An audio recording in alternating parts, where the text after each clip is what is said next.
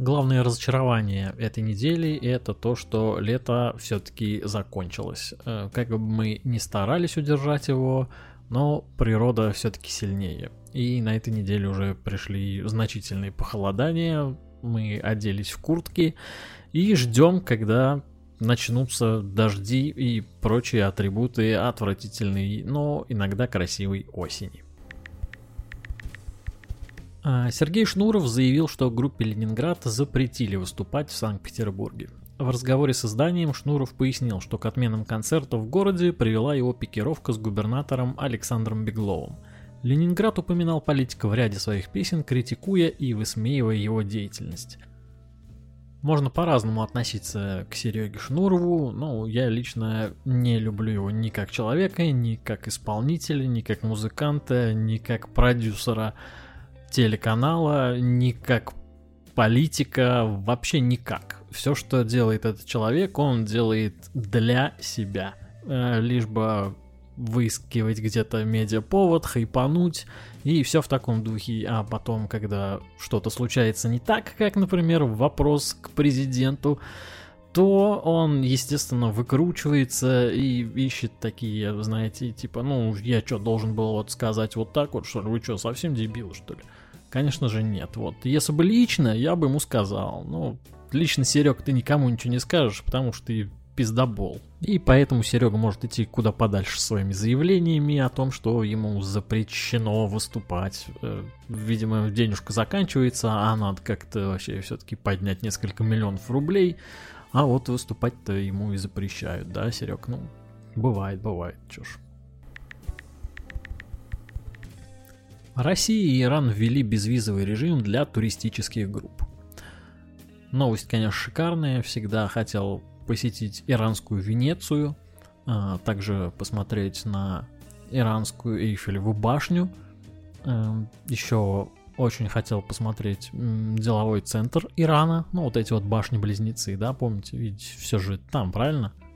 Конечно, все это в Иране находится, в мировой столице моды, производства, а, шоу-бизнеса, конечно же, ну, еще и кинопроизводство. Вообще потрясающая страна, я считаю, ну, недооцененная. И самое главное в новости не говорится про какие-то одиночные поездки, а именно групповые, то есть э, от пяти человек. Ну, а если без шуток, то, наверное, хотел бы разочек съездить туда, посмотреть вообще, как там люди живут, что там происходит вообще, так как, ну, страна древняя, у, у нее очень большая и, я думаю, интересная история. Ну и наверняка много достопримечательностей, хотя, скорее всего, там половина из них это храмы, какие-нибудь, какие-нибудь базары, э, ну, может быть, еще какие-нибудь курорты средней руки. Вышла первая серия нового сезона Рика и Морти, которая называется Солярикс серия неплохая, немножечко двигает основной сюжет всей истории, но глобально ничего там особенного не происходит. Э, естественно, Кинопоиск не закупал данный сезон сериала, потому что все мы знаем, что сейчас происходит, э, поэтому приходится смотреть либо в телеграм-канале Димса Индука, это, собственно, тот человек, который озвучивает для кинопоиска а, все серии и все сезоны предыдущие, либо же смотреть это все на всем известных источниках. Я, конечно же, не буду называть их, потому что, ну, все все знают и так. Поэтому, если вы ждали выхода новых серий, то можете гуглить, оно уже есть и доступно к просмотру. Появилось новое приложение для знакомств, которое называется Meet. Оно абсолютно бесплатное для женщин, но платное для мужчин. Это просто шикарнейшая новость и супер справедливость вообще, потому что мужчины, чтобы ставить лайки и переписываться, должны покупать внутреннюю валюту за реальные деньги. Социальная сеть также предлагает им дополнительные способы проявить симпатию. Это виртуальные сувениры, вроде цветов и плюшевых мишек, тоже за настоящую валюту. Каждый такой подарок соответствует определенному количеству баллов, которые девушки в будущем могут конвертировать в реальные деньги и вывести их на банковскую карту. Чем больше они вовлекаются в разговор, в том числе соглашаются на обмен голосовыми сообщениями и звонки, тем больше у них шансов получить подарки. А, разработчики, видимо, не в курсе, что такое вебкам, который давно уже процветает вообще на площадках интернета, э, где все то же самое, только более откровенного характера. И потому эта затея знакомств э, абсолютно бредовая и тупая. Э, не знаю, для кого это все делается и зачем, кто этим будет пользоваться. Ну, конечно, естественно, свою аудиторию, скорее всего, найдет, но, блин, это просто отличный шанс для мошенников всех видов и мастей, которые под видом красивых девушек будут находиться в приложении, которые причем возьмут, наверное, там какую-нибудь фотографию, какой-нибудь там, не знаю, порнозвезды, воткнут ее в свой профиль, и люди, которые, в принципе, придут за чем-то светлым и добрым, получат э, полный обман и развод на деньги. Вот и все. Это единственная, наверное, цель, которую будут преследовать мошенники. А, и я думаю, что такого вида аккаунты там, скорее всего, будут процветать. Но проверять я это, конечно же, не буду.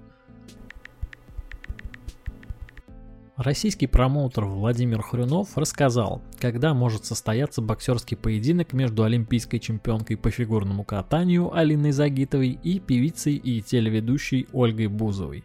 Ведем переговоры. Бой планируется на декабрь. В это время Загитова задействована в ледовом шоу. Возможно, поединок пройдет чуть раньше. Мне очень хочется, чтобы это произошло. Это будет очень яркая вишенка на и без того бесконечно прекрасном торте российского бокса.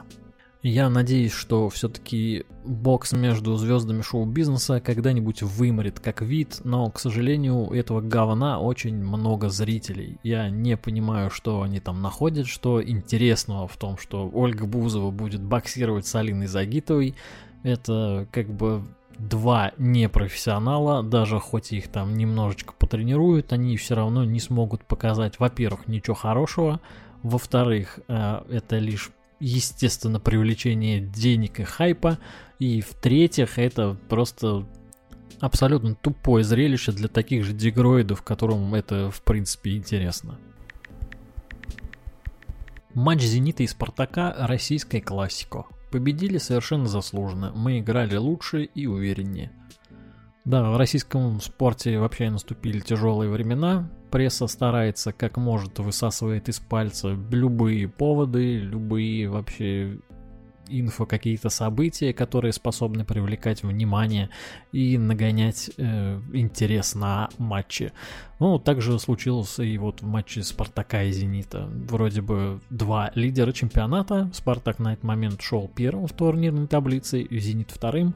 И все это подавалось, естественно, как вот новая команда, там Спартак, который сейчас всех рвет, э, будет встречаться с лидером последних лет Зенитом, который выиграл все, и теперь вот он составит конкуренцию, ну, имеется в виду Спартак составит конкуренцию Зениту, по факту никакой конкуренции не получилось, первый мяч забил Спартак, совершенно вообще какой-то нелепый гол, после чего встали вообще в защиту, э, что, собственно, логично, потому что состав Зенита несравнимо сильнее, чем состав Спартака, да простят меня болельщики. А, ненавижу Зенит, вы все прекрасно об этом знаете, но, к сожалению, к сожалению, сейчас э, я думаю, что составить конкуренцию этой кучки денег э, очень и очень сложно. А, но надеюсь, что у кого-то это получится, и в этом сезоне, возможно, что-то изменится. Хотя, конечно же, навряд ли, навряд ли. А, ну и сам матч, конечно, закончился победой «Зенита» со счетом 2-1. Обожаю, конечно, спорт, хотелось бы о нем побольше говорить, но, к сожалению, наш спорт сейчас в такой серьезной ямке, из которой довольно сложно выкарабкиваться. А, ну и к тому же он довольно весьма весь предсказуем.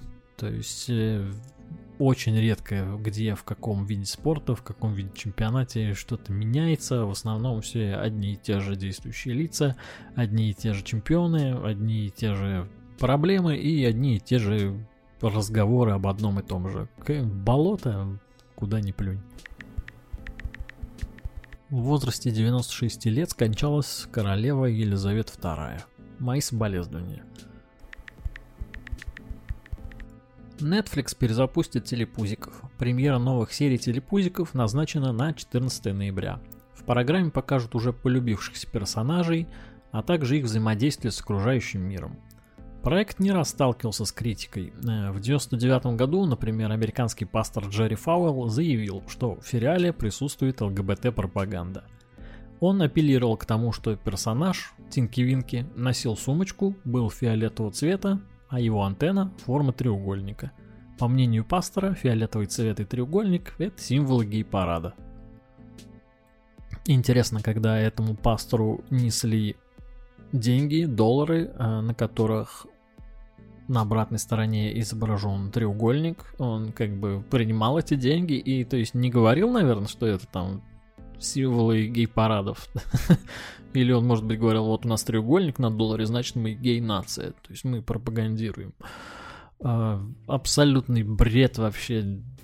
Ну, ясно, что у этого пастора не все в порядке с головой. На самом деле, вряд ли что-то такое можно придумать, даже будучи полностью упитым в хлам идиотом. Но как бы некоторым людям все-таки такое приходит в голову, а бывает даже и похуже идеи посещают. Что забавно, что в 2007 году уполномоченный по правам ребенка в Польше Ева Савинская сообщила, что намерена обратиться к психологам для проведения анализа передачи. Незадолго до этого польские власти предприняли ряд шагов в сторону запрета пропаганды гомосексуализма среди детей. Савинская предложила, что один из персонажей может иметь гомосексуальный подтекст. Я обратила внимание, говорит она, на то, что Тинки Винки носит женскую сумочку и не понимала, что это мальчик, пояснила она. Ох, как с много у вас проблем, ребятки, то, что вы видите в каких-то детских передачах пропаганду гомосексуализма вообще. Там вам и пастора, по-моему, нужно проверить, и вот эту вот Савинскую нужно проверить, и в целом пропить какой-то курс таблеток, который научит вас видеть реальность, а не то, что вы там себе нафантазировали. Потому что, насколько я понимаю, телепузики это вообще, в принципе, бесполые существа. Видеть там мальчика или девочку с сумочкой, без сумочки, это, конечно, все это ваши тараканы. Фильм «Елки 9» выйдет в российский прокат 1 декабря 2022 года.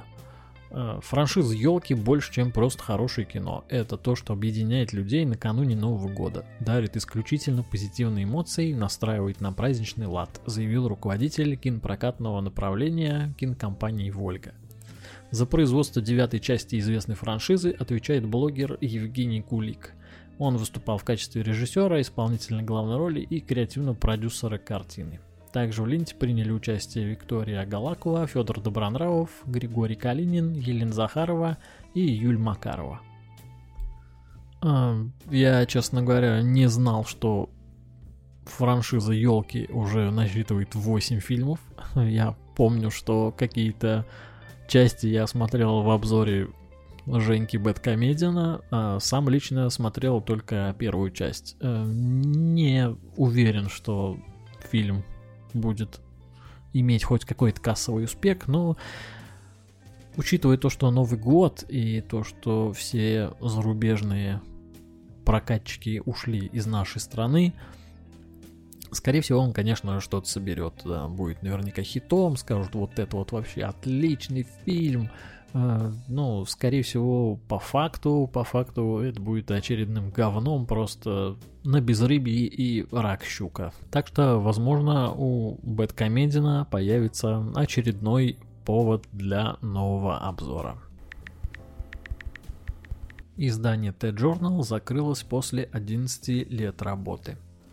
T-Journal, кто не знает, это такой был сайт-агрегатор новостей, где люди как выкладывали то, что происходит здесь сейчас, так и всякие там мемы, котиков, аниме и все такое по интересам. Да, и вот после 24 февраля этого года э, сайт ввел, можно сказать, э, такую политику, которая шла в разрез с политикой нашей страны, поэтому сначала он там стал инагентом, вроде как, но могу ошибаться, э, или за распространение фейков, что-то такое его привлекли. В общем, сайт закрыли, э, и он начал терять, соответственно, аудиторию, терять деньги, терять пользователей, и вот недолго просуществовал, пол, полгодика где-то протянул, и в итоге закрылся. Ну, закрылся и закрылся, правильно? Так что хрен с ним. Дисней показал трейлер «Русалочки». В трейлере, в принципе, ничего не происходит. Русалочка плывет, прячется и поет песню. А, ну, собственно, что можно еще ожидать от Диснея. А, не думаю, что фильм будет иметь какой-то оглушительный супер кассовый успех. Естественно, он ориентирован на более младшую аудиторию, скорее всего, я так думаю. Э, и тот факт, что даже в таких произведениях классических уже все заточено под современную повестку, ну, к тому, что русалочка будет темнокожей, еще рыжей, непонятно вообще абсолютно, что происходит с индустрией. Э, с каждым годом этого все больше и все менее интересен сам продукт. Э, да, может быть, картинка там, не знаю, растет качество, э, растет интерес зрителей, растут выручки, но сами истории абсолютно никак не развиваются, они невероятно все скучны, невероятно все предсказуемы. А, и смотреть их уже не доставляет вообще какого-либо удовольствия. Это касается как и таких вот сказок, так и всяких комикс-блокбастеров. Американская телесеть NBC опубликовала на своем YouTube-канале трейлер сериала «Квантовый скачок».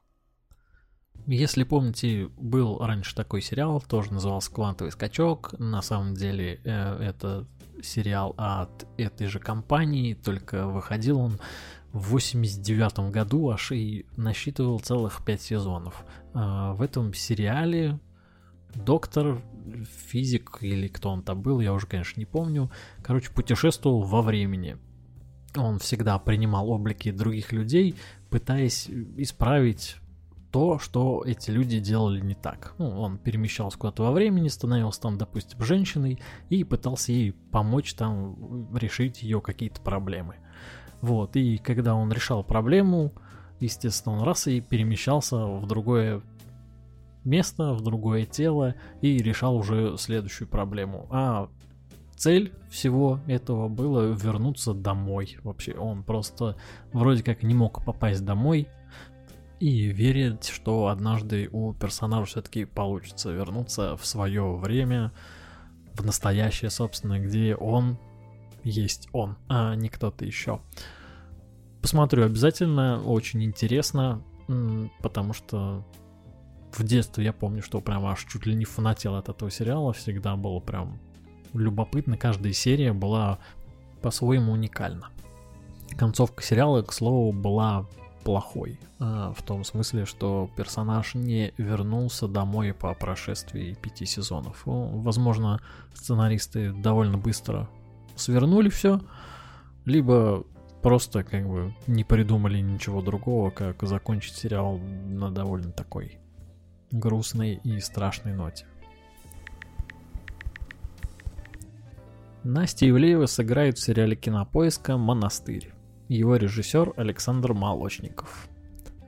В этой новости пишут, что Настя дебютирует в большом кино, в драматическом жанре, а типа до этого она снималась только в комедиях, и в проекте у Ивлеевой главная роль. Она играет девушку Марию, тусовщицу, которая живет за чужой счет.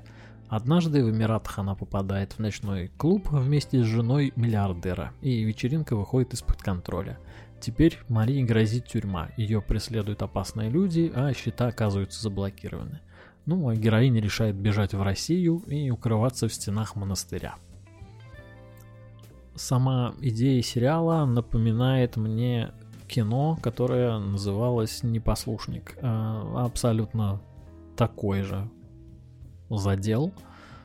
Только там был блогер тоже, который накосячил и прятался в стенах монастыря, а в итоге который там вроде как исправился, осознал все свои косяки и стал типа другим человеком. Скорее всего, скорее всего, здесь будет, ну, в принципе, то же самое.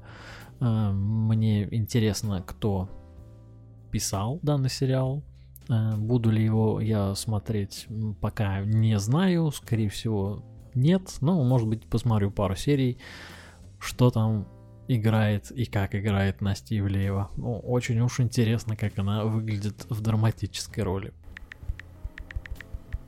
Канадская группа Nickelback анонсировала новый десятый альбом Get Rollin' и выпустила сингл San Quentin.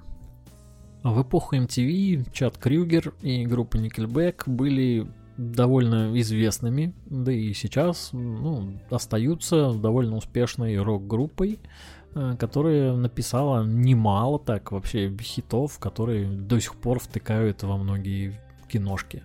А, но потом случился брак, брак вокалиста а, как раз этого Чада Крюгера с одной небезызвестной девушкой, которую звали Аврил Лавин. А, и после этого брака карьера э, Никельбек и самой группы пошла куда-то не туда.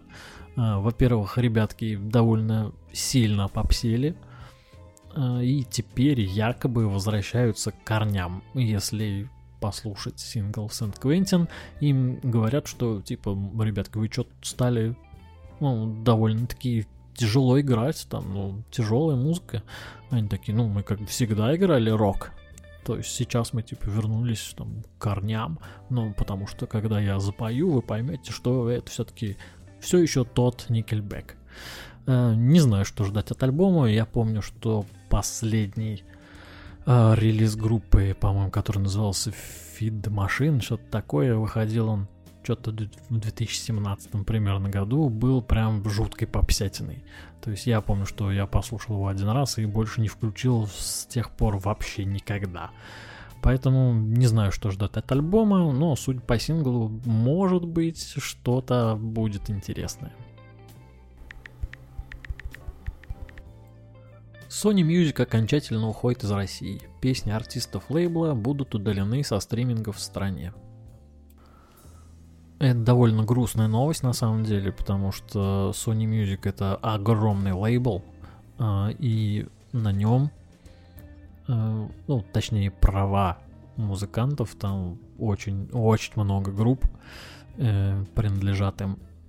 Я даже не буду пытаться перечислять, сколько там групп и какие они. Просто поверьте, что это очень много. А, если это все сейчас удалится со стримингов, а, как мы видим, скорее всего, удалится, а, ряды наших библиотек музыкальных очень сильно поредеют. И лейблы, и политика вся вот этого не оставляет нам другого шанса, кроме как возвращать и реинкарнировать пиратство. Пиратство, причем в самом широком смысле слова, потому что легально контент уже никак и нигде не достать. Э, это, во-первых. Во-вторых, его, конечно же, вообще никак и нигде не оплатить, потому что не принимаются платежи. Ну, а в-третьих, ну, просто его негде взять. Ну, а следующим шагом, наверное, европейских стран будет это признание нашей страны как поощряющей пиратство и все вот в таком духе. Это при том, что нас лишили всего и будут обвинять еще в том, что как бы, а что это вы вообще? Вы не должны, типа, ничего слушать, вот, и не смотреть ничего не должны, не слушать, вот. Вас всего лишили, поэтому вот вы должны так жить. Да, хрен там плавал, ребятки. Мы все-таки живем в 21 веке, где технологии уже развились до такой степени, что все эти ваши запреты как бы можете засунуть себе в жопу.